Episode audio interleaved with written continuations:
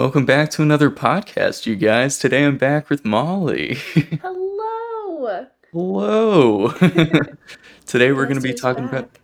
Oh, back again. Today we're going to be talking about Andor episodes 1 through 4. This is a 12 episode season, so I figured we'd split it up since it's a lot of There's a lot. information. Yeah. I'm loving the show so far. It's fantastic. How do you think it is compared to like The Mandalorian?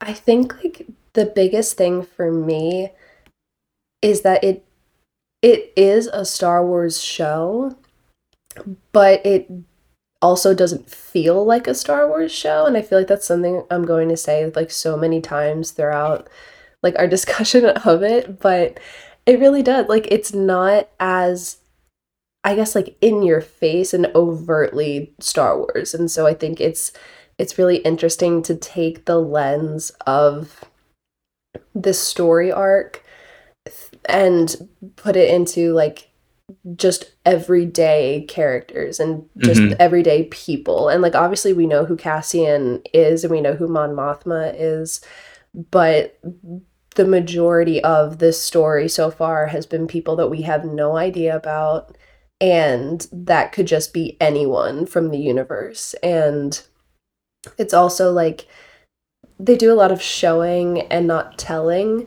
with like their sets and with the dialogue and um I've noticed that too, yeah. yeah, so it's just like you're just kind of thrown into this new world that we know and that we can see hints of, but it's all still fresh and new. And so I think it's all just so interesting with the way that they're handling the story and the, I guess, just like show of it all. They're taking it very seriously, which I appreciate a lot cuz Yeah. like I'm glad they got Obi-Wan out of the way before this because Yeah. then if we were watching this, all I would be thinking about is, "Oh my god, I just want to watch Obi-Wan Kenobi." Yeah, no, that's a really good point, and I think that's interesting because I feel like even between Andor and Obi-Wan, like they're both very dark kinds of shows for Star Wars, but Mhm. I think maybe the fact that Obi-Wan is about Obi-Wan and very inside the overall arc of the story because of his connection to Anakin, because of his connection to you know, Luke and the later development of Star Wars as a whole, like it has to be something more, I guess, like hopeful and like grandiose in some way. But Andor is like, no, we're dark and we're gritty. Period. and that's on period. exactly. well, the creator is the same writer for uh, Rogue One, Bless up. Tony Gilroy. hmm That's why it's on the same level. But um, no, I appreciate the dark Star Wars for some reason. Yeah. The overall idea of having a Cassian Andor show, even though I loved Rogue One, had me like concerned at Mhm. one point. I was like, I don't know how much we can do with this character. But I mean, Rogue One was definitely the best Star Wars movie of the Disney era thus far. Correct. I, I will fully support that, and I am okay with that. I'm one with the Force, and the Force is with me. Ugh, I need to rewatch it now that like I'm thinking about it again. I know. Yeah. It's been a while. It's been Mhm. six years since it came out. It's kind of no scary. way. Yeah. Wow. oh my gosh, that was 2016. mm-hmm. Wow. No, yeah, because like Force Awakens was 2015. Wow. It's All weird to think because like the gap between Revenge of the Sith and The Force Awakens was ten years, and it's been seven years since 10 The Force years? Awakens. Yeah, Why did it feel so much longer? because we were kids. I was like, because we were children. Andor is the first Star Wars series or movie to officially use the BBY, if I'm not mistaken. I kind of screeched when I saw that. Like the like at least like the title card. I think so. Yeah. yeah. Yeah, now that you mention that, I don't. Yeah, I don't think they have it anywhere else. I mean, The I think maybe before Yavin, for those of you who don't know. yes, before the Battle of Yavin. Yeah, because I was even gonna think in Clone Wars, maybe it's like somewhere during like the last season, but I really don't think so. So that's yeah, that's really interesting. mm-hmm. Huh. I know. I, I was really excited when I saw that. It was like, oh my gosh, it's real. this is also the first one in any of the Star Wars canon, like television series or show. I mean, or movie. Excuse me. Um, that's a lot more adult than the others, I would say. I agree.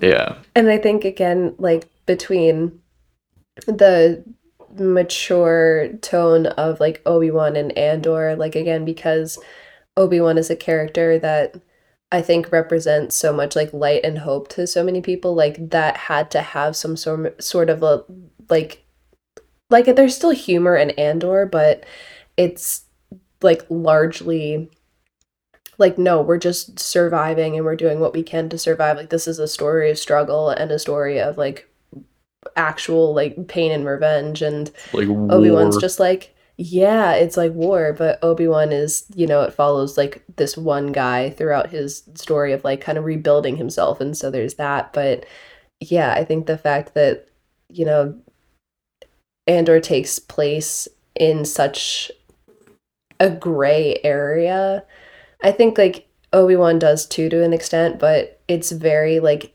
you just don't know and you can't tell. And I think that's also just with the way that I think like all the characters are played, but especially with Cassian, because like we see him in Rogue One, like being so passionate about the rebellion and so invested in it. But right now we're like, where is he in this? And like that's like the How do also, we get like, the- there? Exactly. And then it's also the setting, I think, and the environment around him really reflects that of like who is doing what, who's on what side, and who's going to betray me one minute, and who's going to, who has it out for me, who's with the Empire. And like there's all these like mixed things going on. And it's so interesting to try to like weave through it with this character. And he's the perfect character to use. I never thought of him being the center of all of this, but Yeah, it works. it really does. the the title theme is so well done, and it's composed by Nicholas Britell. Um, He did the music for Succession, which is one of my favorite shows on HBO. He also did the score for uh, Don't Look Up on Netflix. Oh, okay. I like that score a lot. But the show starts on the planet Morlana 1, where Andor walks into a cantina trying to find his sister, who's Canarian just like him. I'm Hmm. sure she'll show up at some point in the Yeah. show. It's Star Wars. It's Star Wars. There's always the family. they always pop back up. you know that it's been renewed for a second season, but it will Mm-hmm. be the final season. Yeah, and I think that that's an interesting move as well, with just like because everyone knows like the end of his story, so it's like that we know that there's not more that they can do at this point, and like with where the story is set up. But I think that's just it's so unique, and it's something that I haven't seen before. Yeah, I'm glad it's a concrete storyline. It's not just going to keep going and going. Yeah, but both seasons will have 12 episodes, so it'll be 24 episodes in total. Mm. But when Mando season 3 is done, that'll have 24 episodes too. Which is kind of weird to think about. that is really weird to think about. Huh. Also, how interesting is it that like the first shot of Mandalorian and the first shot of Andor is both of them walking into some cantina looking for Yeah. someone? it's always that. Yeah. After a shot of space, at least. Exactly. Yep. I really like that entire sequence though on Morlana 1. It really mm-hmm. set the tone for the whole show and it made me take it a lot more seriously. It mm. almost felt like it had the same quality as an HBO show. Yeah. And again, because I think with like the way that they handle this story being in the Star Wars universe, where it's not like, okay, so we're going to start right out, there's like a droid or something, or there's some mention of like the greater story of everything, or like there's no mention of the Force or something that's very unique to the Star Wars universe. It's just like, we're going to drop you right into some city. It almost also reminded me of kind of like Blade Runner. It seemed very Yeah. like that was just the kind of energy that was or like the vibe that was in that environment and now all of a sudden like nope there is just like this massive fight and there is very obvious deaths in this and it's very like very gritty and very dark right off the bat and it's just like alrighty then like that's one way to set up a story Oh, we're just going right into this. Mhm. A lot of the episodes take place on planet Ferrix, where Mhm. Andor, his adopted mother, and his friend Bix reside. But I love his droid B2EMO or whatever. He's a great new droid. I was kind of worried that introducing a new droid every single time that we get like a new series or something would get Yeah. repetitive. But nah, this doesn't. I think it's also because they like they keep that new and refreshing, and like here's a little droid that like stutters and who's, I mean, like because obviously like there's 3PO who's always like checking in to make sure what he kind of like said is correct, or maybe he doesn't fully get the social cues of if like Han's telling him to shut up and he doesn't.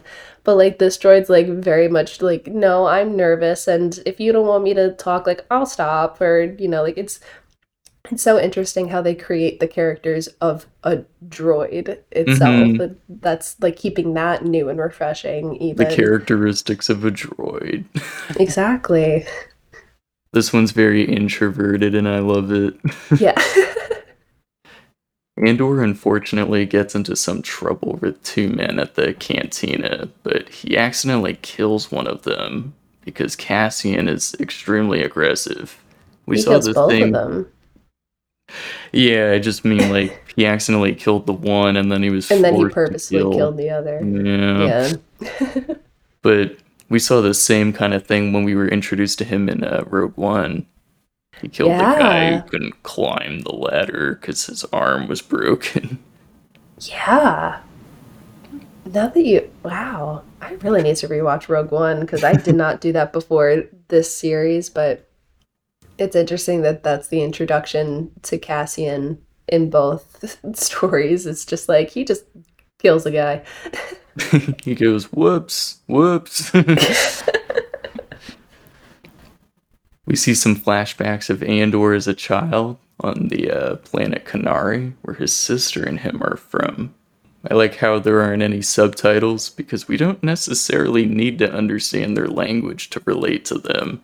hmm Again, showing and not telling. It's just sit and watch, take it all in. Right. I like how they're incorporating that into like Star Wars too, because it's important for I don't know, just any film Any representation in film. representation at all. yeah. I like the cinematography in the show a lot too. The shot of Mhm. all the working gloves on the wall for the miners on Ferrix. That was Mhm. really interesting. And that was a Yeah. solid touch. Cassian goes there to visit his friend uh, Brasso, who helps him out sometimes. As most people do in Star Wars, you know. Syril Karn is an Imperial officer who's an Mhm. extremely interesting character, just as well written as like director Krennic in Rogue One, honestly. Yeah. And again, like I think this is a part of the like feeling of it not being Star Wars because here's an authority figure who's not very obviously from the Empire and I don't even know like I don't even know what the system is or what the setup is It's for having like confusing. it is, but like the I think the fact that we don't know again adds to that feeling of like we don't know this universe, but we do. But so like the fact that he very obviously holds some sort of a power but and then like we'll get into it later but then in like the third episode the empire comes in and they're just like no we're going to take over this whole sector. And he's just like going through this turmoil and obvious like quarter life crisis now. But he like it's been interesting even to hear interviews of I don't remember the actor's name who plays Syril, but he had said, you know, like because he sees Cassian and he sees that he's just kind of doing what he needs to just to survive and just to get out of that. And he has that freedom in some way that he looks at that and is like intrigued by it because maybe he wants that for himself but he's also like how can someone have that and like that's not orderly and that's not okay. So i need to like squash that out and take care of it. So it's like very very empire based thinking but it's also just a very unique like character characterization i think. I think he'll turn sides eventually, but we'll see what happens. Um, I I wonder, like I I was thinking that too, like he seems like he very easily could make that shift, but I also think it'd be interesting like if he maybe even like pulls uh Javert and Les Mis where he's like he acts like he's on their side and then is actually like no I'm gonna turn you in or something like that. I think that would also be pretty interesting like that this I swear by the stars. Not the swear by the stars. I was in Les Mis actually in high school. No way. Yeah. Who were you? I was one of the guys on the barricade, and I was also the guy who got hit by a cart in the beginning. And like Jean Valjean like lifts up the cart to save me. Oh. And like limped off. But on the last show, the cart actually hit me. Oh no. And so you did not need to act. no, but the director actually came up to me and was like, "You did such a great job on that last one." I was like, "Yeah, it was all acting." yeah, Eddie. Every other time, it was like it was, eh, it was all right, but the last time you really, really got into getting hit by a cart. Wow, That just was real. phenomenal acting. But that actor who plays Syril Karn, I think he's taken some inspiration from like World War One and World War Two officers as well, Hmm. which is kind of scary. Yeah, Um, I mean it's scary, but it it works. no, yeah, definitely.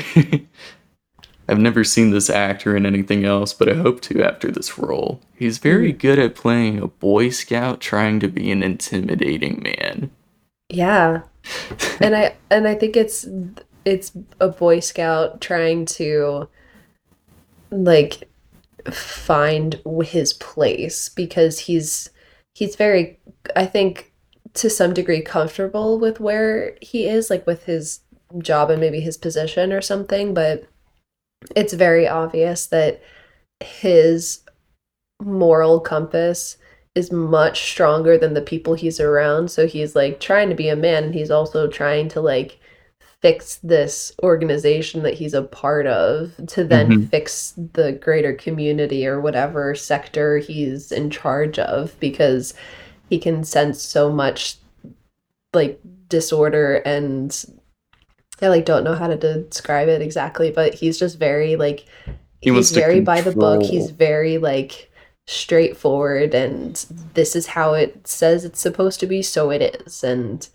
again, like I think Cassian comes in to just kind of like totally throw that logic to the wind for him or something, you know?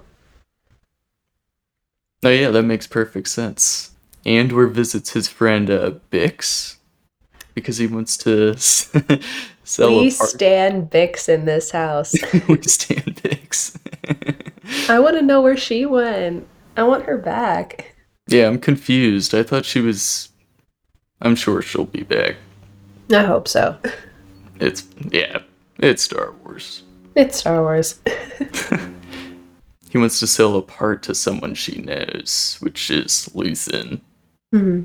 Bix's significant other, Tim. We do not stand Tim. Absolutely not. I felt zero. Rem- the only remorse that I felt with Tim's death is Bix's reaction to it. So I'm like, okay, so he obviously meant something great to her, but I'm like, in general, just no, you don't need it. he did it to himself. Correct.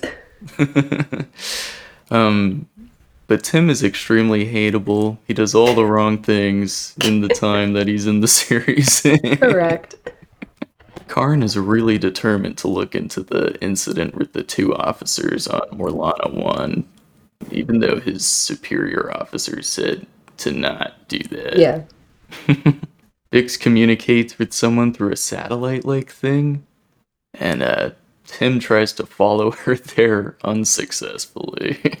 Yeah, that's. I feel like that's the other obviously hateable thing about Tim is that they're in a relationship or something, but there is no trust. He does not Nah. trust. I mean, she doesn't do the things that she says that she's going to, like to give him some credit, but if you're feeling sus about it, just talk about it, my dude. Mhm. Come on, Tim. Come on, Tim.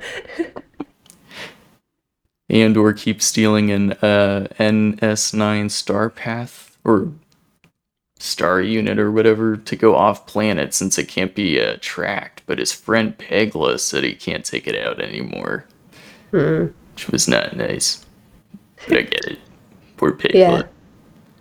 Uh, the second episode has Cassian going to his adoptive mother, Marva, who's worried about a warning going out for information on a Kenari man. Um, Mhm. Tim reads this warning on a monitor and immediately rats him out to the Imperials. But I think I think it's interesting too because if I remember correctly, I think Marva was like, "Who did you tell that you were Canarian or Kenari?" And he was like, "No one." And I think it's interesting just to think about the concept of like different races and identities within Star Wars because it's Yeah. like it's like is there something that's distinctly Canarian or is it just like because they just said it could be any like Kenari man and everyone I think was asking or I have to go back and rewatch it but I think people were like who do you know if it's from Kenari like who who who knows about that anymore and I know that like their planet ended up being destroyed by this like chemical disaster but I think that that's interesting that they were able to kind of slightly bring in the topic of like race and different backgrounds and how that plays into like the Star Wars universe like how many how many different races are there and how many different identities are there but also like what signifies that and what could make Cassian like a suspect by being Canarian you know Yeah, that was a very interesting concept too, because that hasn't been discussed in the Star Wars universe yet. Yeah. it's always like here's this alien that's like very distinctly like this thing you know like there's a Wookiee or there's a Hutt or something I don't even think a Hutt is like a, race necessarily but like they're very but very obviously- Kenari means criminal in this case, yeah yeah unfortunately, because hmm everyone is supposedly dead on Kenari. right yeah Lieutenant Mosk was actually in the Batman too. He was the chief of police before the Riddler killed him.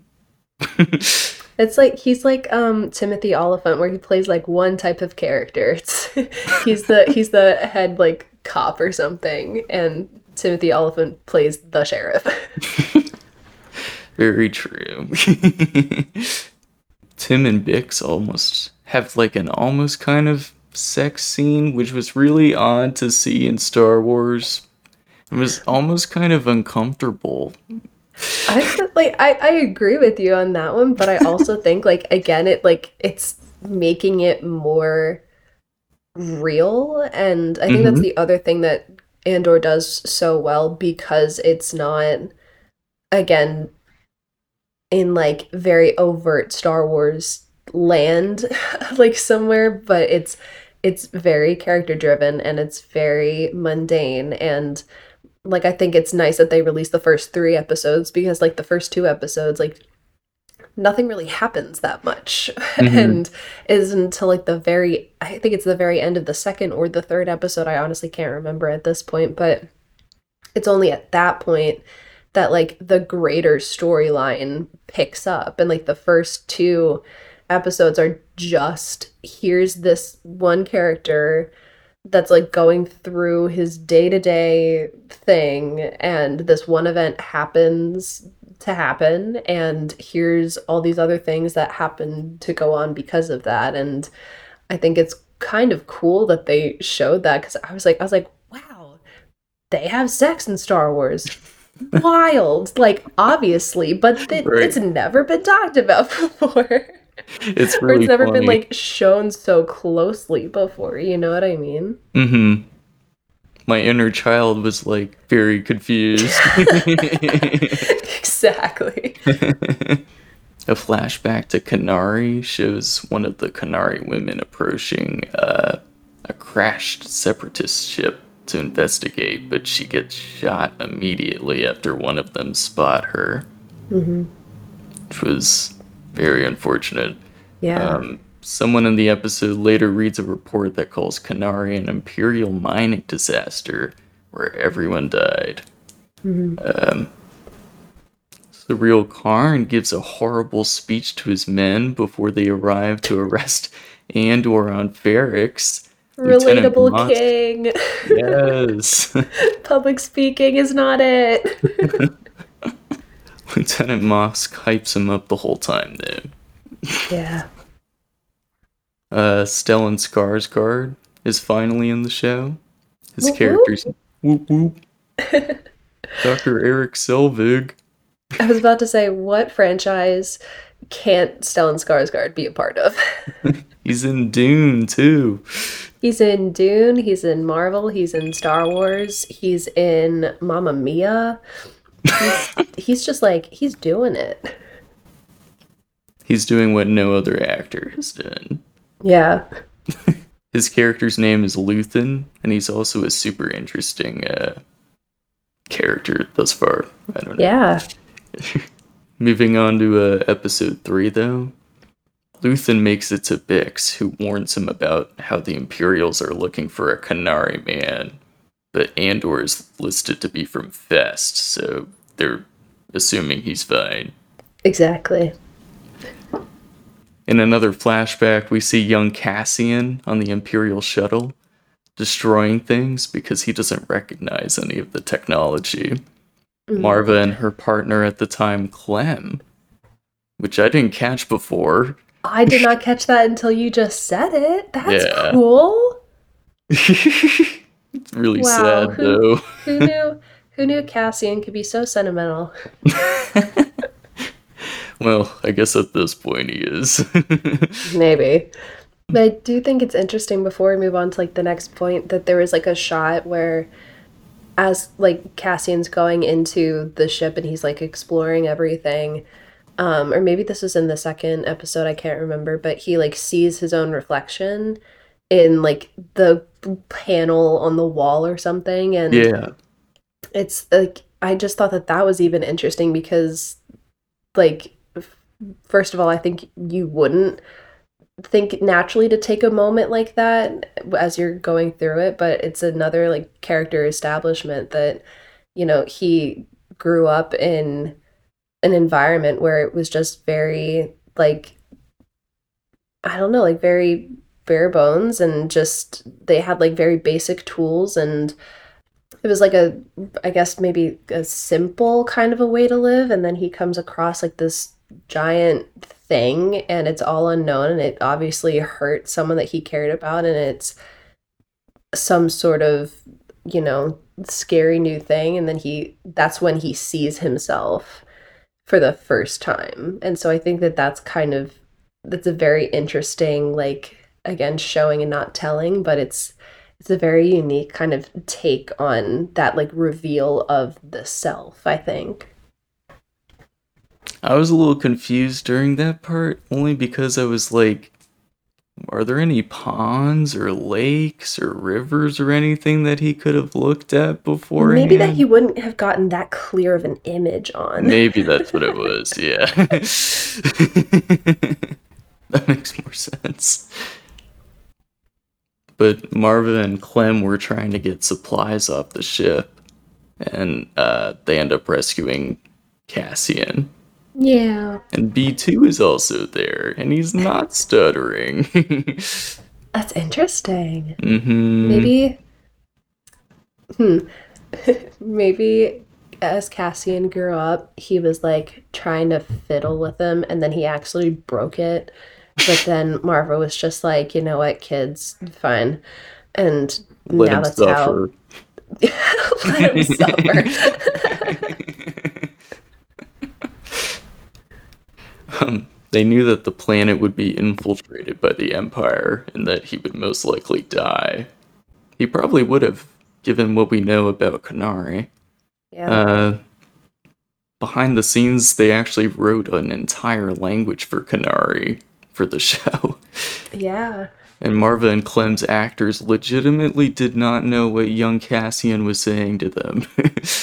That's really cool, though. Like, I always Mhm. think that that kind of direction is always really interesting, where it's like you let one actor or like a set of actors in on some thing, and then you just get the natural reactions of the other actors in the scene, or, um, you know, like in a particular shot. Like, I think that that's always such an interesting way of going about just getting that authenticity. Right. Syril Karn and his men, they go to Marva's house and harass her and B2, which was Mhm. very rude. Yeah. Cassian meets up with Luthen and tries to sell him the Starpath unit, the square box thing, The square box thing. which is extremely valuable. Luthen's more interested in recruiting Andor, though. People have a theory that, like, Luthen purposely planted the box as, like, a golden ticket type of thing to see who would steal Oh. it. That's interesting. Yeah. I mean, based on what we know about his character so far, I feel like I wouldn't put that past him. But I definitely did not catch that. Like, I didn't think about that No, I didn't now. think that either. Luthen gets really excited when Cassian talks about how much he hates the Empire. he calls him Cassian Ander. Yeah. I like a part of me is like I don't know if that's a character choice or if that's just how Stellan Skarsgård says Andor or if, you know I think they purposefully mispronounce things in Star Wars all the time. And I think it's kind of like a nod to how people have their own way of pronouncing Han and Han. things. Han, Han, Alderaan, Alderaan. Correct. That's like the new that's the new Star Wars like shtick. That's the new thing. It's like think the father the father son dynamic, the first shot in a cantina and mispronouncing things. It's a nod to like fans mispronouncing these things all the time too. Mhm. Yeah. Luthen hints that uh, Clem may have been hung in the streets of Ferrix. He says the same streets that your father was were was hung at or something. Interesting. I wonder if it was Clem though, or if it was like Right. Cassian's like birth father. Interesting. And I think it's I'm even wondering still about like his I want I want more of like the backstory from Kenari because like I'm like it seemed like it was all the kids that were like the military in some way and there was like very young people that were leading like this group of explorers through and like any of the parents or like the adults it looked like in that village were just kind of like yeah like that's just it, they didn't seem to object in any way. So i wonder like are there many parents in that like in that culture or is that something that's like normal? Like like what is what is the norm and like what did Cassian grow up with? Like did he have parents or was it all just like this group unit type of a thing? And that's why once he really got into the rebellion that that's when he was like no i gotta stick by this because like they were just there wasn't any like like obviously they had leaders like leia and mon mothma but it was i feel like they were never leading like okay i'm in charge and i'm calling all the shots it's very you know group oriented so i wonder if that's like we're making all these connections right now. Psychology. yeah. Gotta gotta bring in that psych minor knowledge. Luthen gets annoyed with Cassian when he finds out that he's holding a comm to communicate with B2. Like, Which I thought was so funny because I'm like, I feel like it, even from an outsider who is not a part of the story and it's you know fictional i'm even like cassian come on man. And like of all people that i should be worried about to make that mistake i didn't think it would be cassian. These are early stages cassian. Yeah. I guess. Um, Luthen and Andor have a really cool shootout, and the set design was especially cool here with the uh, hanging machineries. Yeah. And even just like the I remember watching because that was like the promo video that they made for it. And I realized between that promo and like what was actually in the episode, I feel like there was a lot of like cutting in and out because I think it was it was like interspersed with scenes of Syril going through like the village or something like that. But like that the way that they set up like dropping that and the way that they kind of like choreographed the way that Cassian and Luthen would like move throughout that area. Like I think that that was just so unique and just very different from maybe like anything else we've really seen in Star Wars where it's like very distinctly like no everything just goes to hell everything is just getting destroyed but now it's like it's very it was a very meticulous way of having things like destroy. you know what I mean? No, yeah. It was a cool spectacle. yeah. Luthen has the door set with an explosive prior to the Imperials arriving. And, Gotta be uh, prepared. Yeah. Always have your exit. exactly. Timm gets shot by an Imperial, ends up dying. Probably the same guy who shot him unsuccessfully tries to leave the planet and his crew, but he crashes he crashes the ship and dies as well. Yeah. Again, probably this is Star Wars. yep. Marva's speech to the Imperials in her house about a reckoning was so well done too. Mm-hmm. When the clanging that was constantly going throughout the town stops, Cassian is in perfect position to shoot Karn in the back of the head. It was that was so well done. Mm-hmm. I loved that so much. And I think like the I the idea of having this very again like community based relationship and how once everyone saw that what like the Imperials or again like whatever organization that Syril's a part of, having them go into Marva's house and see that she's not you know like she didn't do anything wrong but they're just like coming in and wrecking everything and then like their reaction to like protect her and to protect them like i think that that was really cool but just yeah like the design and the idea of having just like that constant noise and to all of a sudden just like cut that all out and then they just i don't remember how long it was until we like heard any other like music or distinct like sound design again but just like that silence after was just oh it was so good. Yeah that was really well done. I like the uh, everything you said basically. Yeah. just we, we like that. Yes Cassian and Luthen, they rig a speeder with explosives and speed off in a different speeder to get away. Karn's really sad about failing. Yeah.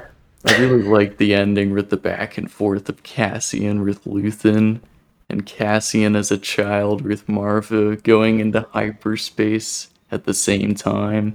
The score was so well done here, and it's a perfect way to end the episode. Yeah, and again, like I think it's it's nice that they released again like those first three episodes all together because I feel like again like if they released it like one at a time, mm-hmm. it wouldn't have had as much of an impact. But the fact that they gave us all of that setup and then it's like now we're gonna take it slower and now we're gonna go one at a time and now you're gonna have to piece a lot more mm-hmm. together each week. I think to end it off this like first bit with like that great build up and all those parallels and bringing everything together like that was beautiful that Yeah. was such a good sequence It was a great way to ramp up the first day of Andor. But in episode 4, Cassian mentions to Luthen that he was in the Battle of Mumban or Mimbin or something like that, i don't which is actually the same one that Han Solo was in in Solo a Star Wars story when he meets Woody Harrelson's character. really yeah. he said that they both sides were fighting each other. Hopefully Oh. Han Solo and Cassian weren't fighting each other. that would be interest that would be an interesting story though yeah. I gave a little yelp when I saw Coruscant show up on my screen. I got really excited. Coruscant's turned into the Imperial Security Bureau, the Imperial's capital now that the Empire took over. Mm. Their goal is to stop any spreading of rebellion. They want to stop the virus from spreading, they say, which is a cool. I don't know, it's just well written. yeah no for sure Ferrix is now an Imperial sanctioned territory after the incident from the last episode. poor syril Yeah, poor girl. Andor chooses to take on the name Clem when Luthen says that he should have a different name for the job he's about to take. Mhm. All Luthen said is that there's a crew of people, basically, and that they're Yep. going to cut up a quarterly payroll of Imperials or whatever. yeah and cassian's like sure sounds good Sounds fun. I don't have any plans today. gotta work hard for the money mm-hmm. Luthen gives Andor a down payment of a kyber crystal, which is extremely valuable. Yeah. And I love I love that callback to Rogue One and with Jyn and I for, I keep trying to remember what it was the um the line but it was like the it was like the most powerful the purest ones have hearts of Kyber and the fact that both Cassian and Jyn inherited Kyber crystals like and uh just like the way that their story ends up and this journey Mhm. that they go on together and the and parallels that they have. Yeah. yeah, and like what they die for, like ugh, well done. whoever whoever wrote that in, good job. You deserve a Tony raise. Gilroy. Tony Gilroy. but Luthen wants the kyber crystal back when this is all over. They meet Will up. for- he get it back? Hopefully, I'm assuming yes, because this Mm-hmm. is Star Wars. I want to assume yes, but I also think, like, since we don't see him, Luthen, later, like, I wonder if, like, he's gonna die in some way, and Cassian's just like, all right. just like, mine now. That'd be nice. I mean, not for Luthen, but yeah. yeah. But then I wonder, like, if later on in Rogue One, again, I really need to rewatch it to remember exactly how everything went down. But like, once he sees Jyn with the Kyber crystal, and then kind of like recognizes, like, Triggered. kind of, or is like that's what makes him like more intrigued into like her and what her backstory is, because like he mm, obviously like maybe inherited it in like this kind of like schemy, sly sort of a way. So he's like, how'd you get yours? Like, what's your deal? What's your story? yeah. Luthen and Andor uh, end up meeting up with Vel. hmm And after some arguing, she takes Cassian on for the job they're about to do. The job is really reminiscent of Rogue One's mission, since it seems so, like, impossible. Yeah. I like seeing Luthen transform into his alter ego. It's Yeah. so cool that someone's infiltrating the Empire in this way, and such a creative idea. And again, like the concept of showing, not telling, where it's not like, okay, I'm getting ready for this, and I'm gonna go and pose as this shopkeeper guy. You know, it's I am a like, different person now. yeah. And I thought it was interesting because in the any promos that I saw that involved Luthen's character, like with the longer hair, I thought that that was all like a flashback or something. And then, like when he started like putting that on, I was like, oh. Okay, like this is new, this is different, and then like seeing him do his like little practice of his his motions or just like his like behavior. And like that was all so like it's so relatable. And i i think i remember seeing on twitter it was like someone just posted a picture of him like in his stance and they were just like never have i ever related to a character more than luthen practicing to be normal in society Ready to go out. yeah kind of reminded me of the bathroom scene in Joker with him dancing a little bit. Yeah. And I think, yeah, and like even parallels from that, now I'm going to bring in like some little dance knowledge here. I think that that scene where Joaquin Phoenix was just kind of dancing like that was I think the director just told him like okay like here's how we're going to direct it and you just go and so that was just him naturally moving and that wasn't choreographed in any way but it looked just so spectacular like I think both It's because of improvised too.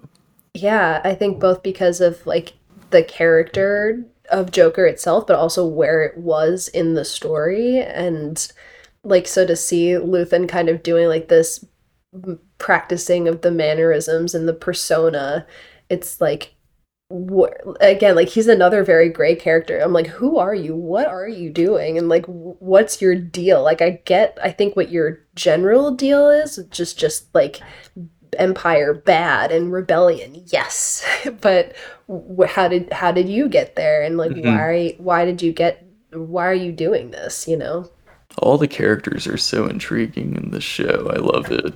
they're so well written hmm I like Cassian's crew. They're very well acted. Uh, Mhm. Apparently, Skeen is from The Bear in on Hulu. oh i was gonna say he's from the punisher too Oh, really? yeah he was um oh gosh i'm trying to i've been like trying to remember his name because again i think the punisher was one that i kind of like watched really quickly It's been Um, a while.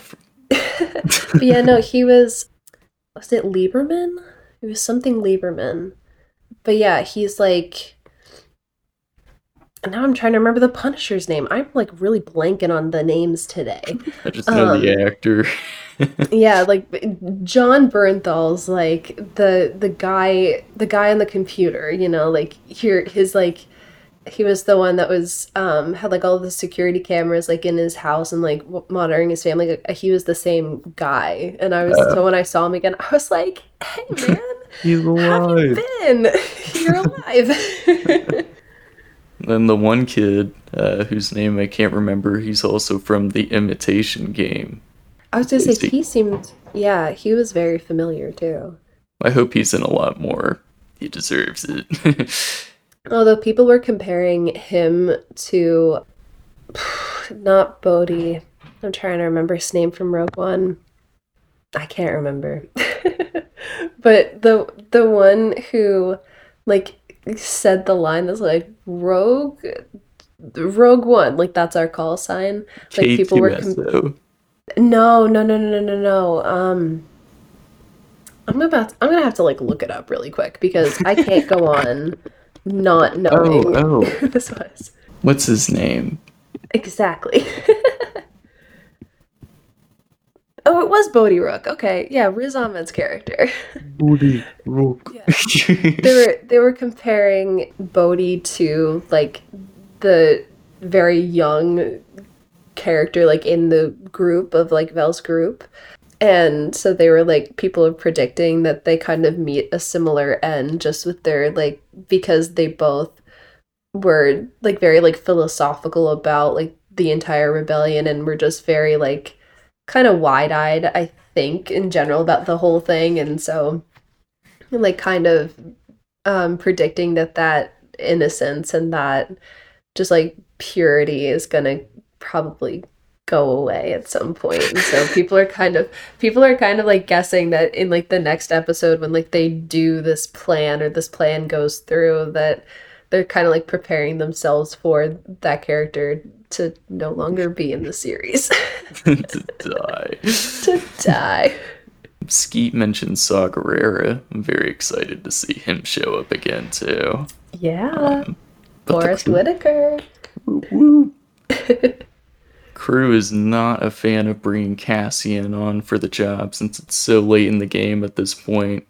hmm And the And then- trust is not there. Nah, at least not yet. Yeah. Syril Karn and his crew get fired, and their job titles don't even exist anymore. Sad. Very sad, I guess. he goes home to his mother, who is also a phenomenal actress from uh, The Tragedy of Macbeth, which just came out last year. Okay. Luthen pretends to be an antique collector on Coruscant, and uh, we see Mon Mothma show up to see uh, Luthen and have a secret conversation with him. Yay, Mon. hey! She was great again. Oh yeah. There were a lot of Easter eggs in his collection, such as uh, Mandalorian armor and even Indiana Jones's lasso. I mean, I mean, go Alright. off. go go off, George Lucas. Mon Mothma is dealing with a lot. She has a battle with the Empire and the battle at home against her husband, who's very much for the Imperials. Yeah. Her Or just daughter's very very much for just himself. Yeah. um, will Bail Organa show up at some point too? If Mon Fingers Mothma's crossed. there. Honestly. I think like there was at some point I don't remember if maybe it was in a promo or if Mon had said something in her conversation with Luthen, but I thought she kind of mentioned uh, that either like there were other people involved or there's like some other like there are allies that are around or something like that and I'm just like It's the early I'm like, Bail? of the rebellion. I'm like I'm like Bail He's out there. he is out there and he he's around he's you know doing doing things He's hanging out with Yoda. yeah or he's taking care of Leia at this point right Probably. Leia's just the baby but he knows where Yoda is. yeah Um, when when's Yoda gonna pop up hopefully not. I know We get introduced to the last member of Cassian's crew, Lieutenant Gorn, who's tired of the Empire's ways and decided Mhm. to go against them. We find out why in the next episode, but that's a different podcast. that's a different podcast for a different time My last note is uh, the crew explaining the Eye of Aldhani. That will help give them a moment to get ahead of the uh, speeding TIE fighters Mhm. while they get away. That was an interesting concept. It's like a I'm meteor shower or whatever. Yeah, I'm really interested to see how that's going to look because it's almost giving like or the way that I almost imagine it was in like when um Moon Knight was like turning back the stars to see That how things so were and like just the way that that was shot like I I I, I imagine it'll be something like that grand with that much spectacle. So I'm like I'm very interested to see what that's going to look like. I'm assuming it's not in this Marvel. VFX, so it'll be better. It is not Marvel VFX. Sending so much love to Marvel VFX. You guys are really going through it right now. oh God. But did you have anything else that you wanted to talk about on the first four episodes? I don't think so. Other than I'm just very excited to see where this is going to go. And especially since we do have a second season, I'm really intrigued to see where the first season's to end and like what's to be like that finale. What's the cliffhanger? Yeah. Oh, for sure. But, you know, like, I, I wonder how this is all going to progress because there are 12 episodes and we're not even halfway through. And I feel like there's so much that's going on. I, won- I wonder what's going to be like the second half and like what's going to be the big thing that's going to happen, you know? Yeah, I'm excited to see where this goes. The Mandalorian's first two seasons got nominated for Best Drama at the Emmys, so I would not be surprised if this did too now. I wouldn't be surprised if this took a lot of Emmy nods because there's so much going on in it that's just absolutely stunning. Like like you mentioned before, like the cinematography, like some of these shots like that hang it in the Louvre. Like like they're they're so good and yeah and again like the i think the set design and the production design is something again reminiscent of star wars but it's all so just new and very it's it's mundane but it's something that we never like we don't pay attention to that in star wars. We always pay attention to like the action scenes or like the, the intense exactly the lightsabers like we don't we don't pay attention to all of all of like the smaller components and the smaller characters within the universe so it's really really neat to see that getting some attention now and really adding to this greater universe yeah i love how grounded this series is so far mm. yeah but thank you so much for coming on the podcast. Um, thank you so much for inviting me. I'm so excited. Yeah, me too. Do you have an outro or anything that you want to say? I've got nothing. I'll work on it for next time. I always put people on the spot. okay. I'll, I'll come up with I'll come up with one for next time. I think I'll try. Be nice to each other out there.